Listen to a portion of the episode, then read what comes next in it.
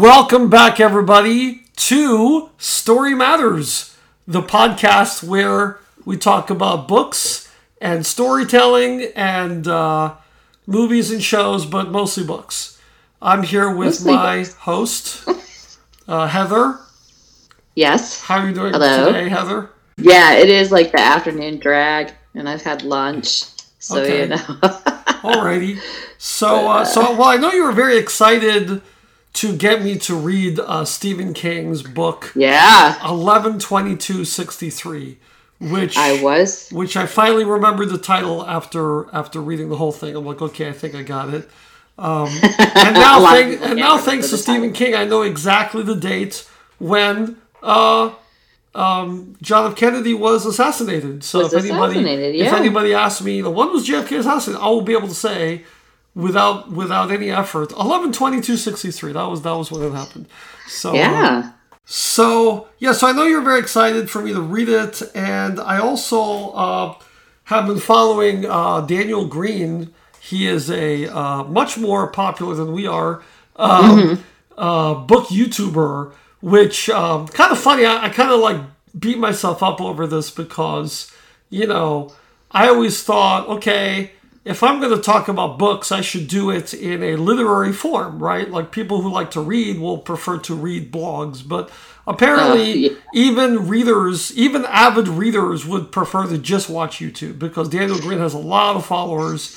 Um, and, Yeah, he and- does. Yeah, and he did a video, and, and I like the guy. I think he's pretty good, and I like most of his his uh, choices. Yeah. Um, I like his insights. So uh, hopefully, you know, maybe someday he'll.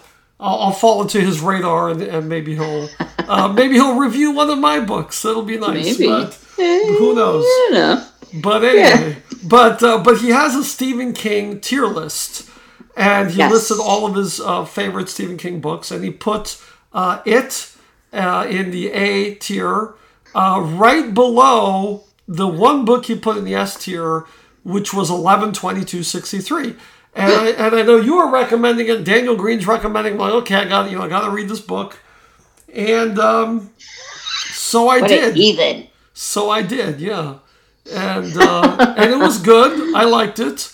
Um, I, I I guess just to, to, to go over um, what it's about. It's uh, loosely about the assassination of John F. Kennedy, uh, but it's not a Yeah. history. It's not a history book. It's actually a time travel story. It is time travel. It is a time travel, but I think you know. I think Stephen King does it. You know, I I feel like, you know, we've sort of been saturated with time travel stories um, in books and and TV shows and movies, and I think he does it in a very unique way that avoids a lot of the pitfalls of time travel stories.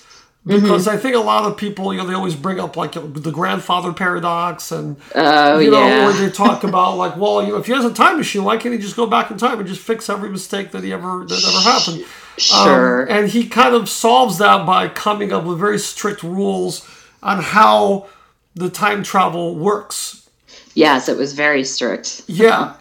yeah, And, yeah. like the character the main character really had to kind of strategically and he like as the book goes on he kind of strategically learns how to place his steps in order to kind of facilitate the result he wanted um uh you know but still kind of in the middle of all that he's learning that that's not like something he can really actually get away with so Yeah, well, we have to let's avoid spoilers for now in case anybody Mm-hmm. yeah doesn't want to be spoiled. But yeah, it, uh, the the way that I really like the way he describes it is, I guess there's like a like a little doorway in uh, in the uh, in the restaurant in the burger restaurant storage room.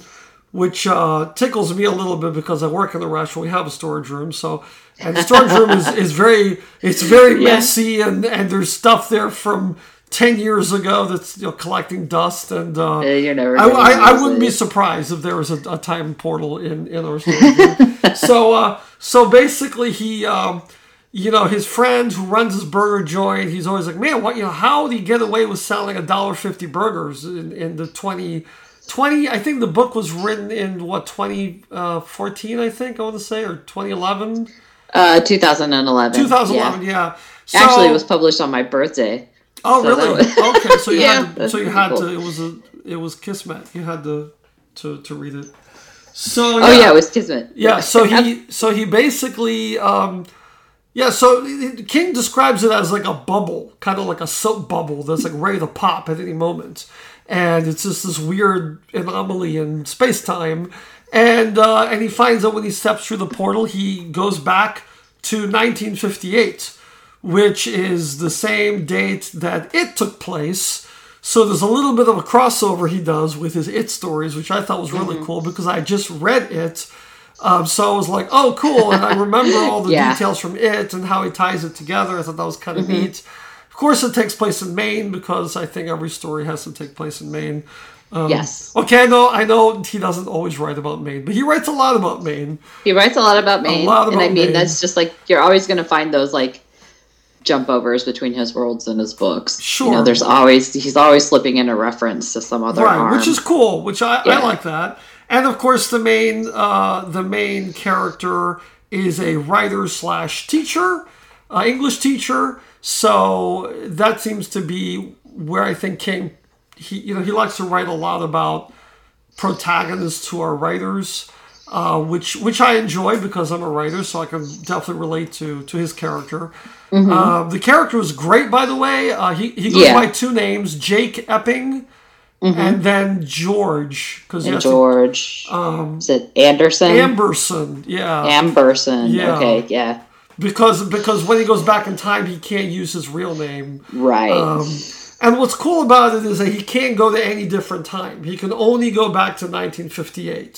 So right. And he like can't go any earlier than He can't go earlier. He can go later. It has to be 1958. it has to be this minute. Yeah. right the and then and then when he goes back into the future um it's he's only been gone for two minutes so when he goes back to 2011 he might spend years in 19 well in the 1950s and then go back to Mm-hmm. his time and it's only it's always only been two minutes yes. and then the other thing is when he goes back to the past every time he makes a second jump it resets everything he does. Mm-hmm. So, uh, so I thought that was really cool. And again, it, it just it solves so many like time travel story problems, Yes. uh, which I think was great. And um, and I think you know I I think uh, I I loved his character. It, it was kind of an everyman type character. Um, you know, not not the most unique uh, in terms of personality, but I, I like yeah, that, not know, necessarily. Yeah. and Stephen King's really good at just doing that every guy, you know, Yeah, American yeah, every every everyday guy. Exactly, Yeah. and and I So- could relate to him because he he had a very high, um, you know, ve- very high sort of moral standard. I, mean, I I don't want to say I'm you know the the a saint or anything, but I mean he Right. really you can really sympathize with him because Mm-hmm. he cared about people, and you know he you know there was a uh, a student of his. That's really what I think what really launches the story uh, is that there was a student of his who wrote a, a short story for class, and it was you know the assignment was the day that changed my life, and his day that changed his life is the day that his father came into his house on Halloween with a with a sledgehammer and basically murdered his entire family. You know, Murdered mur- his family. yeah, murdered his his mom, murdered all of his his uh, siblings, and he's the only one that managed to get away and, and not get murdered. And so, of course, the kid suffers, you know, grew up suffering all this trauma, and now he's like an Mm-hmm. old guy. He's like in his sixties, I think, when the story takes place, uh, when it starts in the present time, and the, the Jake. He's like, this is awful. And the first thing he thinks about when he finds out there's a t- way to go back in time, he thinks, wow, I have to, I have to save this guy. This is awful. I have to prevent this from happening. Um, so I thought that was nice. That was nice. That, that made him, to me, that made him really, really likable. And um, Right. And I prefer that to all your edge lord, dark characters that are so popular these days. Um, Right. and people think no, I that's- agree with you. people think that's really cool or that's really you know, It- know, yeah. more, more realistic or something i'm like no it's not realistic to be an asshole I, I don't know i don't know where people get this idea but I don't. Yeah, I I, don't know where people get. I like characters that are nice and have values and want to help people, and I, I don't know why this is an extreme position to take. And Position. you know, and the fact that Stephen King wrote this in 2011, you know, means that yeah, people are still interested in decency. I I like to say I don't know Yeah. how else to express that. So anyway, Oh no, I think so too. Yeah, I mean, and that was it. It definitely was for me a, a refreshing change of pace, uh, especially as far as like a Stephen King uh, book. You know, for me, uh, because I had read so many of his more like horror, Mm-hmm. you know, directed books. Um, this one. And this book actually is the book that got me back into Stephen King after not reading him for so long. So Yeah, yeah. Well, he's still got it, you know, which which I really um, like. I I think maybe it's interesting because what I did is I read Carrie, which is his first book. Then I read It, which is maybe toward the middle, early middle of his career. And then I wrote this, and then I read this one, which is toward the later part of his career. So Yeah, I think it was 1986. So I think it was his first three books were Carrie, um, Carrie was in the Salem's 70s. Lot, Yeah, and was it it or was there something? I think yeah, I think it was in 1986. Well, yeah, I think it was so. 1986. I think I got a good idea of his career, like his career, like his path, and uh, Sure. and I love I love seeing how his style has changed, and um, but I, I still think what he does really well, he he still does it. Um, I, I think maybe he's toned down a little bit his uh, the, the the the weirdness a, a little bit, um, but I think he he still knows how to to invest the reader in in his plot and his characters. And i think that's the most important thing. You have to care about what's going on you know and, and i think that's one of the hardest things to do as a writer as a good writer is just make the reader care um, if you don't care then you're just you're just none of it's going to matter if you just don't care what's going on Sure. and so he so he knows how to do that i think and i think that's kind of the secret of his success I, you know, when I when I first picked up this book, uh, I hadn't heard too much about it. Um, I just heard it was really, really good, and I thought, oh well, you know, I have to read this, I guess. And I, honest to God, you know, thought it was going to be a book about something completely different. sure sure so, you know, when it kind of gets to that, um, you know, you get to a certain point, it starts introducing different characters, and then you're like, oh no. so, um, Yeah, yeah, yeah. I was maybe a little worried that it was just going to be a straight up like historical fiction, and um, Mm-hmm. yeah, and it just ends yeah. up not being a historical fiction at all. Right, The right. historic, the his, historicity of the book is secondary to the actual, you know, story about Jake. More about the relationship he cultivates with uh, a school teacher. Uh, Yeah, yeah. It's, it's actually so. uh, a, it's like a romance. It's like a love story. it, it's a love story. Yeah. and I know I'm always on here going, "Oh, I just don't like that." But no, you, this is one know of those what? stories I don't, just I don't believe you anymore because you always say I don't like love stories, but then you, you know, you really like Graceling, and I, I, I- argued that that was kind of a love story, and then you know, you like this. I, I think you know what it is is you like love stories that are well written, and, and I think sometimes love stories get a bad rap when they're badly think- done. You know. Yeah, I think love stories get a bad rap, and sometimes they're just really generic. And so, Yeah. no, you are right. But I mean, for me, a book doesn't have to have romance in it for it to be good. I don't know. It won me over, and um, you know, and of course, you're kind of wondering how all of this is going to cause conflict right for right, right. him, and uh, which obviously all of this eventually does cause conflict uh, for Jake. You know, he gets, you know, I mean, going back to time, kind of try to change time. We're always, you know, to change events in time. We're always told in stories that you know it does exact a price, and You know, oddly enough, I think that actually goes back to the, the, the ancient Greeks and the ancient Greek uh, tragedies. Uh, even though, you know, the, the Greeks had no conception of time travel, but they had a, a concept of prophecy. And so they would, like, know the future and then they would try to stop it or change it. Or change it. But then whatever they would do to try to change it would always end up making things worse or causing Right. the thing, the exact thing they were trying to change is Right. their actions made it happen, you know? yeah it's a self-fulfilling So- prophecy Self- and i mean yeah. that's you know and, and and that's a that's another thing i think that in this book we don't really think about but it really is kind of um you know especially for jake Ep- epping's overall story in this it's a no good deed you know goes unpunished as far as Sure. you know him jumping around the timeline and trying to kind of fix things as it were Yeah, well, that's Um, definitely yeah, that's definitely uh, something that I want to talk about in the spoiler uh, part because it, it really ties into some of my complaints about about. I I have a few complaints. I won't say this is my favorite Stephen King. I, I still think it is probably my favorite, although this is definitely my second favorite. Um, I have a problem with the ending. I know that's a Stephen King cliche at this point, but it's a much better ending than The Stand. The, I, I felt The Stand was just an awful ending, and it, it kind of ruined it for me. And I'm the type of reader that I care a lot about endings. Like I, I feel like you can judge a story by its ending. You know, like if the ending isn't good, the story isn't good. You know, that's that's my opinion. That's why I'm very wary about reading like Game of Sure. Thrones because I don't know how it ends, and I would hate to devote huge you know amounts of time only to get to the last book and be like, eh, you know, that's that's awful, you know.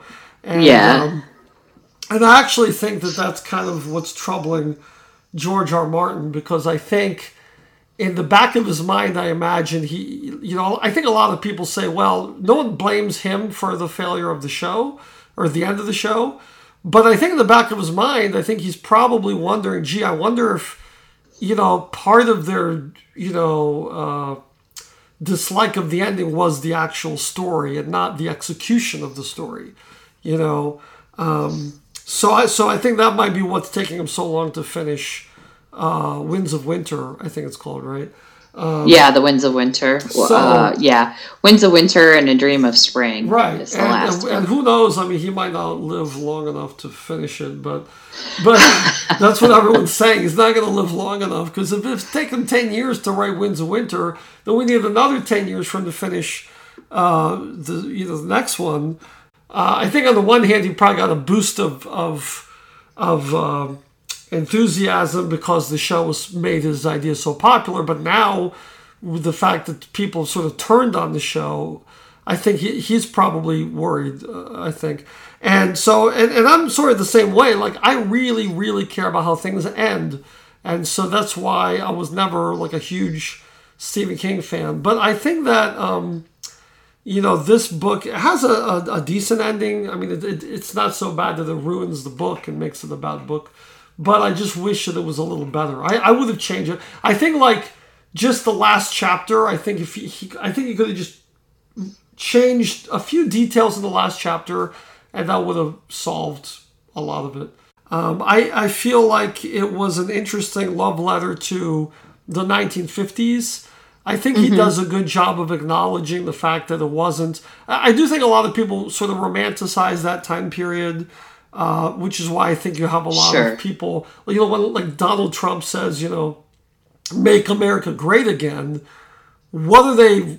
Th- what is he referring to? And I think he's referring to this sort of romanticized 1950s, 60s time. Oh yeah, there's thi- really you know- this romanticized time where everybody thinks things were peaceful and Yeah, you know, but we, you know, we, my mom and I talk about it frequently, and I'm just like, well, a lot of people were sweeping things under the rug. They d- weren't being taught, you know. I mean, Yeah. medicine and psychology, things like that, weren't enough sure. you know, good enough yet to understand that some of these are organic diseases and you know, everybody was like, buckle yourselves up and deal with it. And, you know, a lot of Americans silently suffered through, Yeah. you know, those decades. These days, we just don't, you know, we talk about these things more often, and everybody's like, well, we didn't have these problems back Sure. then. And it's like, well, we did. We just Yeah. swept them under the rug, you know. And I mean, there are billions more people on the planet Right. now than there were before. I mean, more of them are going to have problems. Yeah, yeah, like like gay You know. people didn't exist in the in the fifties. They they just mm-hmm. only now emerged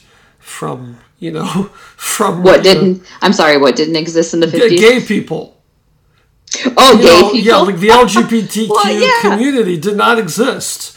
Uh, I, you yeah, know. and if they did become visible, they were murdered or yeah, abused. yeah. Well, that's why they didn't. Yeah, that's why they, they people assume they didn't exist, and that's why certain you know conservatives, uh, you know, they're, they're like, well, why did why we have to deal with all these things now? And it's just well, it was always there, but it didn't affect you, you know.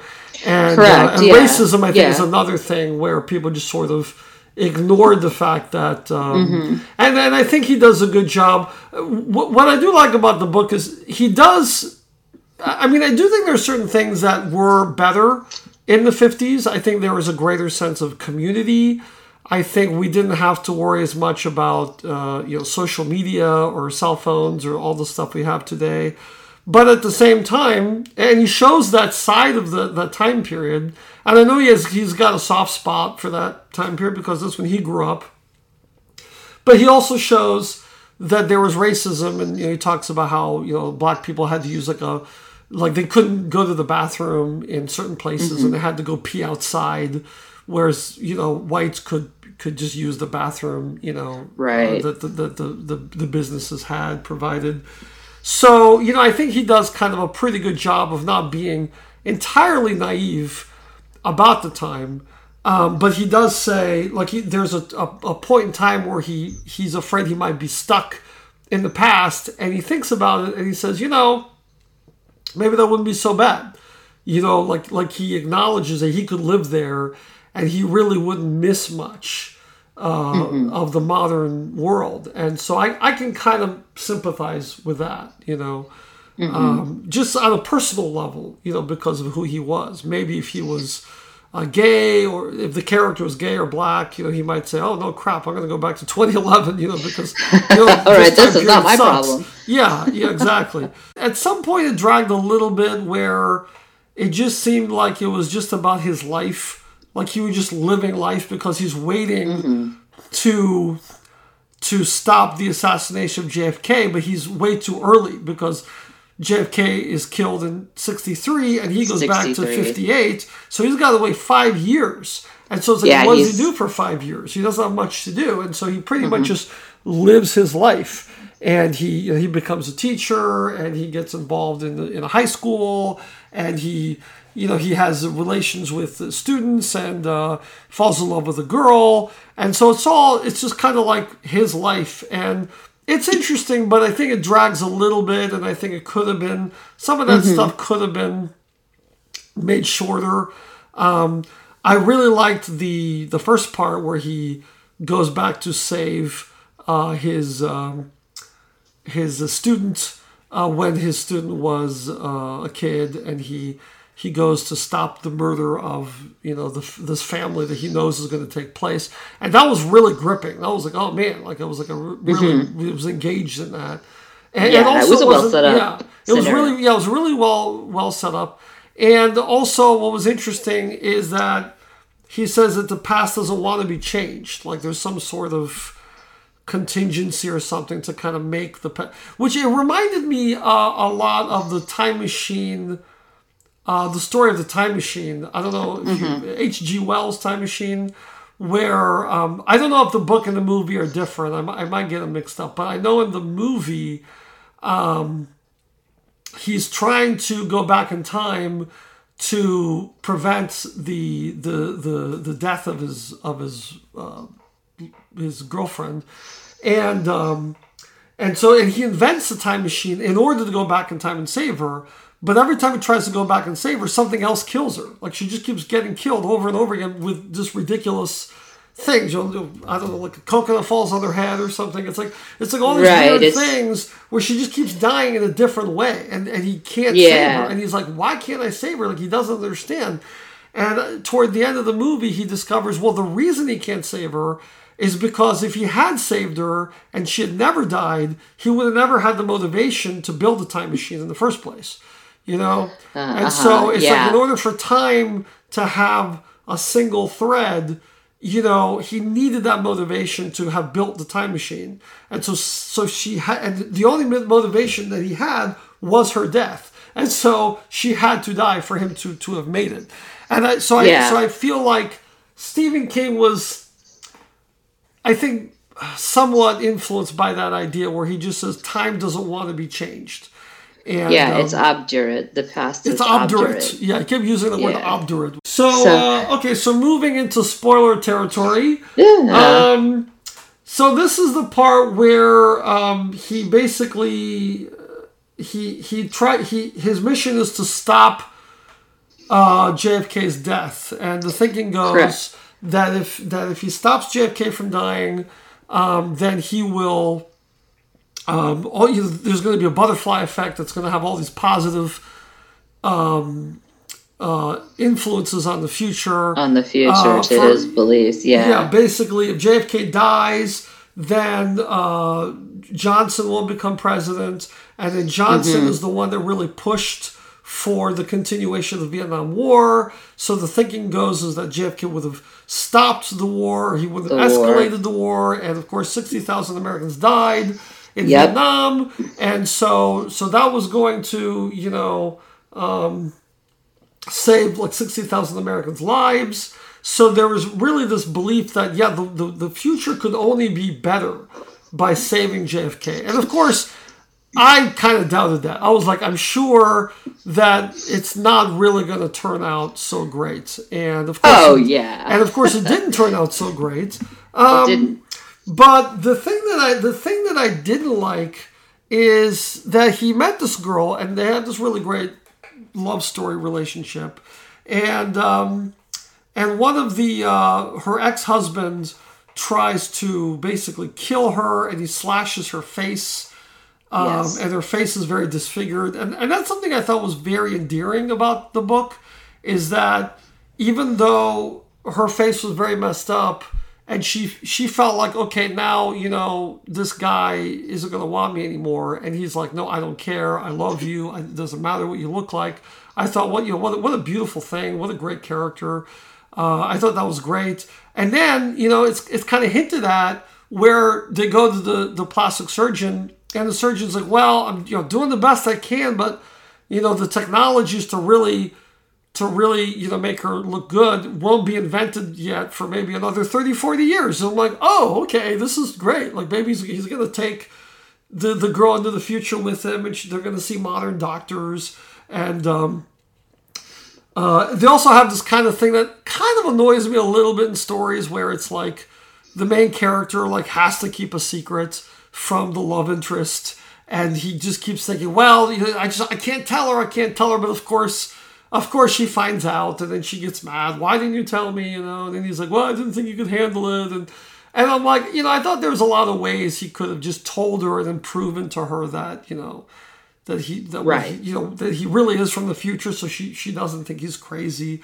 Well, I mean, I thought she could handle it, but that seems to be very very kind of cliche in a lot of these stories where it's like, oh, you can't find out I'm Superman because if you do, you'll lose your mind or whatever, or whatever it is. You know, it's it's yeah, a whole true. Lois Lane, you know, yeah, problem where it's it's cliche, but you know, Stephen King, you know, but he did he does it very well. I think he executed it very well. So that's not really my complaint. I think my complaint right. is is I didn't expect everything to go well with JFK with saving him um, because he needs to go back to the future, like the movie, um, to see the results of his actions, what happened. Mm-hmm. And of course, his actions were a catastrophe. Basically, the world yes. is completely is completely destroyed basically because there was you know, nuclear armageddon and people mm-hmm. are living in bomb shelters and i didn't actually have a problem with any of that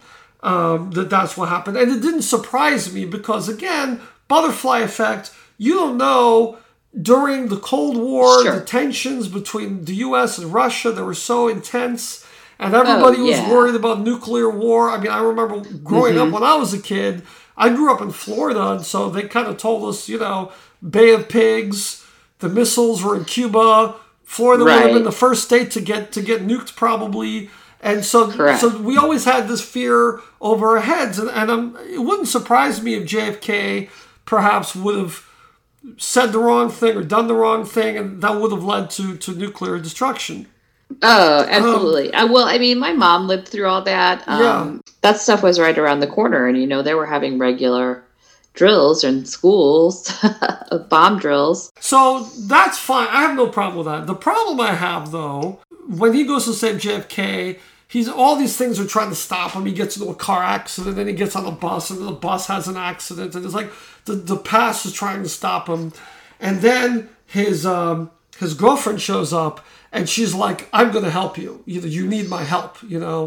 And she does help him, but then she dies in the process. Lee Harvey Oswald turns his gun on him to try to stop him from from from saving JFK, and I guess he ducks and, and his girlfriend gets shot. So now he's thinking, okay, all I got to do is go back in time, do everything over again. I know it's to take five years, but he's to do everything over again, not save JFK, to stop nuclear Armageddon, and but he's to save his girl. But then he meets this guy, and this is this kind of Stephen King thing that I'm not really crazy about, where whenever Stephen King gets into these very sort of uh, highbrow fantasy elements, whenever whenever things get very metaphysical, um, it's it's he doesn't really explain it very well. You know, it's very vague and it's very. He did the same thing with it, where it's like with it, it's like we weren't really clear exactly what Pennywise is, and there's supposedly a giant turtle that's like the size of galaxies, and it's like this godlike Right. creature, and it's kind of watching over the kids, but you're not really sure what kind of influence a turtle has, and it's it's all very vague and dreamlike and confusing. And and I kind of felt like the same thing here. There's a guy called the Yellow Card Man, and he, he basically looks like a bum on the side of the street, and he has a yellow card in his hat. And um, and he always he, he tells Jake, "You're not supposed to be here. You got to go back." And he doesn't understand, you know, why this bum is telling him this. And I knew that the guy would come back in, toward the end of the story. And Oh, I, sure. And I guess every time he goes back, the yellow card man, you know, he has a, a different color card, so it's like an orange card or a black card, and you don't really know the significance of the cards and why they're changing colors. Stephen King really doesn't explain uh, that very much. And I guess it's kind of vaguely hinted at that these guys are kind of like guardians of the past and they try to stop people from screwing up with the past because if you screw screw up with it too much, the past starts breaking. So like reality itself starts like kind of cracking and, and falling apart. It's kind of Yeah. like um I don't know, like a slinky that you just kind of play with too much, it's gonna start breaking. Yeah, And- he's just gone back too much and done too Yeah, much and played around. Yeah. Yeah, and the thing is, I don't really like. I felt like that was not necessary. I think the nuclear Armageddon was enough. I don't think it was necessary to be like, oh no, not only has there been nuclear destruction, but uh, but also reality itself is going to be destroyed. I thought that was it was unnecessary and it was too much and it wasn't explained very well. And and then the other thing is that the reality the reality breaking stuff is what prevents him from going back and saving his girlfriend. Because he's worried well if i go back and save my girlfriend or even if he goes back and and saves the family from getting murdered because everything's reset so now like the family he saved from getting murdered still gets murdered um, he he's afraid to, to change any of that because he's like oh i don't want to break reality. And so basically he ends up just doing nothing. Like he he just ends up fixing what he did, and that's it. And and so it's like it's almost like nothing happened. It, it- it's like there was no consequences to the story having happened. It's kind of like you know when people say, "Well, it was all just a dream." You know, it's like he wakes, it was all just a dream, and that's like the worst ending because what what you're telling the reader is none of it mattered because none of it was real. And I, I kind of, and I'm not saying it's quite that bad, but I got a sense of that because none of it happened, I, I guess. Except he remembered, the only thing is that he remembers having this relationship, this two, three year relationship with this girl. And it's kind of like, it's almost like, you know, it's like having a, a a love story where you know, one of the lovers just gets murdered, and you're like, well, I got, you know, I have memories of them, and the end, you know, and I just, I don't know, I, I was, I just didn't like that ending, not, not just because it was a kind of a bad ending, like a bummer ending, um, but, but just because everything was just so inconsequential, you know what I'm saying? So mm. that's really that's really what bugged me. I think. Uh, what are your? Do you have any thoughts on that? Um, you know, honestly, I kind of forgot about the reality breaking down angle okay. of the of the story. Um, it makes sense to me though uh, that that's something he would put into there. Um, I I just kind of feel like it's like more of a symbol of how everything really is futile. Um, and I don't know. I didn't really get anything nihilistic from it. Um, yeah, no, I, I mean, I wouldn't but, go that far. Yeah, I, I, don't think I don't think King is the type of. I, I think King has always said he, he's he's sort of he, he's against like allegorical stories. Like he's not into that really. yeah, I mean, I really like, I did yeah. like you know the it, it like i have to admit that it made me cry so i was really thinking more about other things as far as the story went um no it's tragic. It's definitely emotional without a doubt you know? Yeah.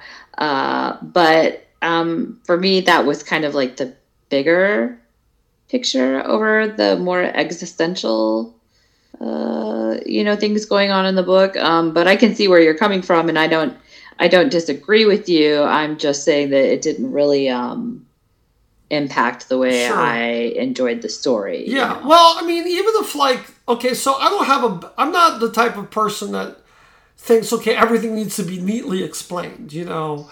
And, right. and, and, and, I do see a lot of people who critique books are like, well, this didn't make sense and that didn't make sense. And I'm like, well, you know, life doesn't make sense, right? Reality, right. the world we live in doesn't make sense. So, and I think that what matters in a story is what makes sense to the character. So it's like sure. if you're if you're telling a story through the eyes of the character, then that's really all you need to know is what the character knows. And so sure. I didn't have I didn't really have a, a huge problem with the the existential aspect of it. What bothered me is that the existential aspect of it had an impact on the everyday reality of that character saying, this character cannot be with his lover because existential issues. You see, that's that's really so. So like, I would have been fine if he had just said, "Okay, I can't save JFK, but I'm gonna go save my my my girl." You know, because and and maybe he could just could have brought her into the future, and it wouldn't have impacted too much. And then and then they could have just kind of lived happily ever after. I don't know. I just I just would have yeah. liked a better ending. That's all. You know, and I think the last chapter he could have. Uh, written it that way. I, I don't know, you know? Yeah, and you could be right about that. Um, but I, you know, I think he went through so much second guessing of himself. Uh, and he was probably like, you know, I just have to stop at some point because even if I, you know, continue this or, you know, make everything okay with her, uh, I could still just something else could go wrong in the future. yeah, well, yeah, that's what know. he was worried about. You know, but we had seen though that when he saved the family from getting murdered, the world was okay. Like he didn't shatter reality by saving the family, and so and so I thought, okay, why can't he? You know, why can't he save his girl? And again, it's not because okay, tr- I'm fine with tragic endings if that's the point. Oh, this is a tragedy what bugged me is that his his quest was save JFK, and and along the way, it, it, it turned into like, okay, he can't save JFK. He failed in that quest, but he found another quest along the way, which is save this girl. And and and and you know, I thought, okay, that's great. Like I like the I like the the idea of a character who who has a mission and he he ends up finding a more important mission to himself, a more personal mission. And that way you can say, he achieved something, right? Uh, that's all. I just wanted the character to achieve something. You know, that's all. Um, that's my only complaint. But aside from that, it was it was a very good. It was a riveting story right up until the end. I just would have changed the ending, but you know, you and uh, Daniel Greene seem to to love it and have no complaints. So, you know, yeah, I did love it. I mean, I think that like in the end of it too, he just kind of like Jake Ebbings realized that he just needed to let you know Sadie go have her own life, Sadie, and yeah, you know without him, and um, so I didn't have a problem without that. E- you know, or I didn't have a problem without e- God, I can't say it. I did not have a problem with that either. Okay, okay. Um, I thought it was, you know, probably appropriate because he just was kind of mucking around and making everything worse. Uh, you know. Yeah, maybe So I'm just so old fashioned romantic. Maybe I just wanted the, the guy to get the girl. I, I don't know. But I did too, you know. So that was kind of like my. but I did. it's like he's I got the have a hard time. memories. You know, he's got he's got the memories. Like I, get- I that's kind of how it ended. Like kind of sweetly with. uh he finds her when she's an old lady and he dances with her and uh and she doesn't remember him but he remembers her and it's kind of nice a little bit Yeah. So you know, I don't know, but uh, but I, I did enjoy it. I recommend I recommend it to readers. Um, yeah. It was a really good book. I loved it. it was it was a good book. Well, I think any book that you know, 800 pages that, that can keep you invested and wanting to read it and caring about the characters and liking you know liking what's happening. Yeah. Um, I, I think that- I think it's a good book and um, yeah, it was a solid story. Definitely, uh, but again, I like, but I like it's better. It had a happy ending, oddly enough. A lot of terrible things happen in it, and some of the main characters die, but it had a happy ending. So I don't know, maybe. Again, I mean, I don't always like you know happy endings. I mean, you know, 1984 is one of my favorite books, and that has a horrible ending. But that's kind of the point. It's like, look how bad this is. You know, um, I didn't have Yeah. a problem with you know, um, for example, the the Handmaid's Tale. That that, that, that has kind of a, a dark ending, and and I'm fine with that. Scarlet Letter, same thing. One of my favorite books. Very, very, very tragic, very depressing. Um, but you know, but that's it's kind of the point. It has a message to it. It has a point to it. Yes, this is tragic. It's supposed to be tragic. You know, here I felt like was a tragedy necessary? I don't know, but um, but anyway, that's that's my that's my two cents. And uh, do you have anything else to add to it before we go? No, I don't think I have anything else to add. I'm glad you read it, though. I was really excited about it. Convinced everybody to read that one, so I just felt really great. yeah, yeah, and yeah, and I'm glad I could like it because a lot of these podcasts we've been doing, I've just been like ragging on all the books we read. And I'm like, no, no, I like this. I think Stephen King is a writer's writer. He's the type of person Yeah. that he appreciates Mm-hmm. storytelling and language and words, and you know, he he's someone that you know he views storytelling as an art form, and I think As an that's- art form. That's something that I, Yeah. I, I I feel like a lot of modern day books. It's just like it's just oh just jump on whatever is popular and you know right, yeah. trending and Yeah, you're and right about that. ride that wave and, and they write stories that you know once the, the, the popularity of it ends we kind of look back and say oh that kind of sucked. That that's that's not good. I think king's work is going to stand uh, the test of time. Hi this is nick alamonos coming to you from the future. Uh, i decided that i would watch the uh, tv show uh, which is on hulu of 112263 and uh, just to give you a little bit of my thoughts about the show um, and whether or not you should watch it. So i definitely recommend reading the book first as it is a greatly superior uh, to the show.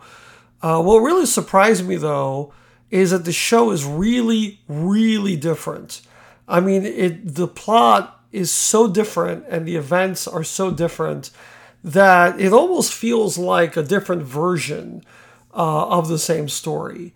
And I can't really imagine that uh, Stephen King would have approved of those changes. And Stephen King is actually listed as a producer in the credits. So, what I'm thinking happened is that most of the changes that were made, because the changes are so radical, um, I feel like the changes were actually made by Stephen King himself. I think at one point in one of the interviews, I think Stephen King said, if anyone is going to mess with my story, it's going to be me. So I think this is a, an example of that. It really feels like uh, an author who was sort of rethinking the way that his book would be written. It's almost like a, a different version of it. Uh, uh, uh, it's almost like the book was a draft of the same story, and this is just like another draft, a, a more updated draft. But I really can't say that it's a better version. I think it's just a more made for a TV show version because there's a lot of pacing issues. Um, a lot of the book just deals with the main character's life and the things he does and the classes he teaches and the relationship he has with his students. And I think a lot of that just wouldn't translate as well to the screen because I think that things need to be very dynamic on screen. Um, what I will say is that James Franco is great as always. I've always really liked James Franco as an actor, especially ever since I saw him in, um, I believe it's 127 Hours. Uh, great movie. It really shows his acting chops. So I do recommend watching the show. It isn't really fantastic, however. I do think it actually corrects a few of the things I didn't like about the book. Um, and these are some spoiler warning if you don't want to listen. Um, but a lot of the stuff dealing with the universe uh, breaking apart and things like that, a lot of that was sort of dismissed.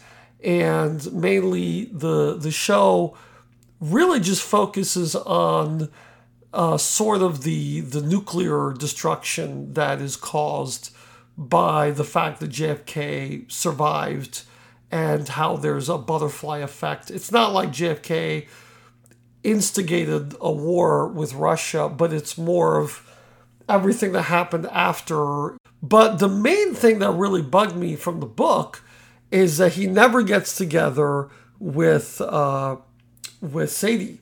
Uh, I really wanted him to end up with Sadie, and it really bothered me that he wasn't. And the show basically does the same thing. He goes back in time and he realizes that I guess the yellow card man tells him that even if he tries to save Sadie, something else is going to happen and is going to cause her to get killed. So in the book, he didn't want to save Sadie because he was worried that the universe would be torn apart. But here, I guess he's worried that he's going to end up in some sort of cosmic loop, in some sort of time loop where he'll never be able to save Sadie. And that's something that never really made any sense to me because it wasn't as if Sadie was meant to die. Like, it would be different if she was supposed to die and he couldn't save her because that was her destiny. But in this case, it almost seems like the only reason she dies is because Jake Epping tries to to go back in time to stop the assassination of JFK, and she comes along to help him and gets killed in the process. So what I don't understand is if he went back in time to save her, and they didn't go to save JFK, then what would cause her to die? Like, why would she die if she was never really meant to die? So that's just something that never really made it. It didn't really make sense to me. Um, the other thing I have to say that I feel really was ruined in the show, I think the worst part of the show is that in the book, when Sadie's ex husband stabs her in the face, it is like this horrible disfigurement that she suffers. The book describes her face. Uh, it's almost like those stroke victims where half of their face has been paralyzed and can't move and they can't smile. And so, you know, the muscles under her skin are just like paralyzed and even her eye kind of droops down and it's just it's just a really awful awful disfigurement. And you know she's like embarrassed to go out and uh and he says you know like she says like how can you still love me looking like this? And you know he says i don't care what you look like. I, I still love you. And it was a very touching moment in the book, and it was a really powerful moment.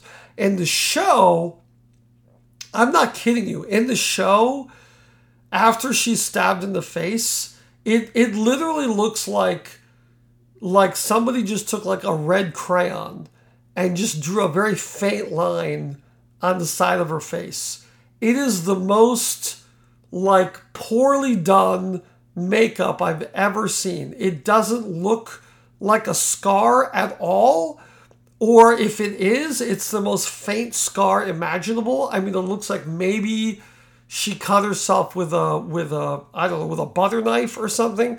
I mean, this is not in any way like a severe disfigurement.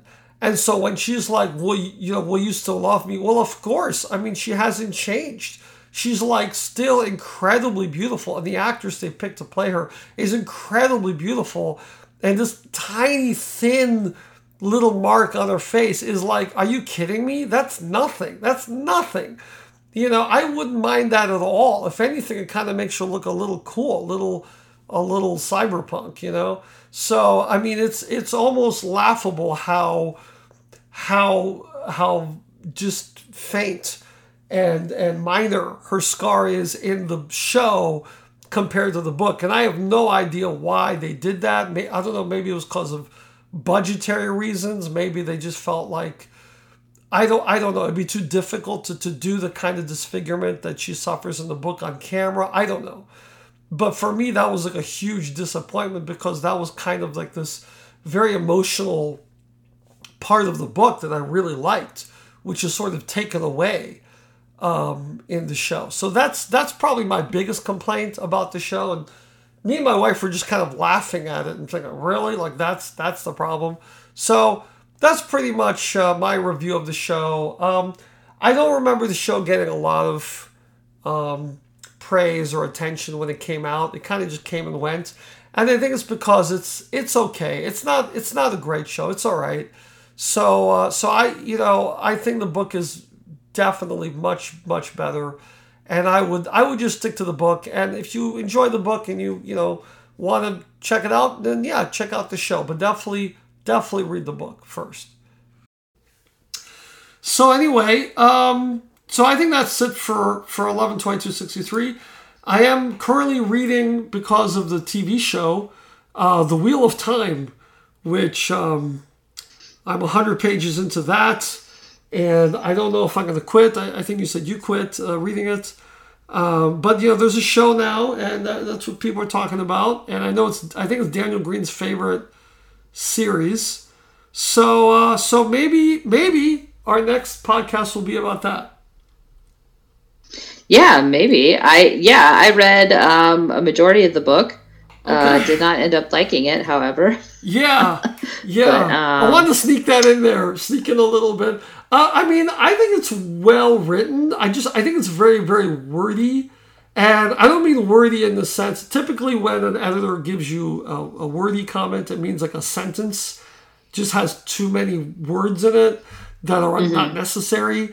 But in this instance, I mean, it's just like maybe I should come up with a new term like de- detailing. It's just there's just too much he's telling us about. They're just not necessary. We don't need to know about every pig and sheep in the barn and how exactly he's making his breakfast. I mean, we just we just don't need to know all the stuff. it's like it's like right. 100 pages in, and I've met every villager in, in the village and and finally something is happening. Finally, there's there's some some something to kind of push the right. story along. But I had to read hundred pages just just to, to, to just get, to get to, to get to the hook, you know, of, of, the story, the crux of the story.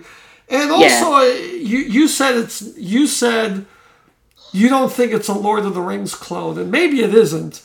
But from what I've read so far, it feels like a Lord of the Rings clone. Does it feel like it? Yeah, I don't really recall it being a Lord of Maybe the Rings clone. Maybe it changes. Maybe I mean, I'm away, far enough into the TV show at this point that I really don't think it is. Okay, yeah. But, uh, but you have the magic of TV. You see, I, I can't watch the show until I read the book. So, um, but it's yeah. but it's like a hundred. I'm a hundred pages into it, and basically. um you know, they're in a small village far away from, you know, much of civilization and they don't get much news. And then a mysterious, some mysterious figures show up and give them news of the outside world. And there's a beautiful uh, woman that uh, was Morrigan, Morgan. I don't know. Uh, Moiraine. Moiraine, yeah, which reminds me of Galadriel, and uh, you know, and then you have uh, you know these mysterious Black Riders, which remind me of the Nazgul. So I mean, so far it feels a lot like Lord of the Rings, but you know, maybe it's going to change. We'll we'll see. Um, yeah, we'll see. Um, Just wait. Yeah, but I think as a fantasy uh, author, I just feel like I need to sample. I got I gotta get a taste of, of, of every series just to know what's out there and to know what I'm up against, you know? And uh, that's it. So maybe we'll talk about that more. Maybe I'll give up and we'll read something else. I don't know. We'll see. Uh, but until next time, Alrighty. thank you, Heather, for doing this and uh, Yeah, thanks, Nick. listening to my rants. And uh, and if you guys, uh, if if we have any listeners out there, uh, Yeah. you know, just uh, give us uh, give us a like and share Something. with uh, with share Just this podcast a little Yeah. bit with uh, you know with anyone who you think might like to listen to us uh, Ramble about- ramble mostly ramble about books. about books. Yeah. So so thanks a lot. Until next time. All right. I'll talk to you later.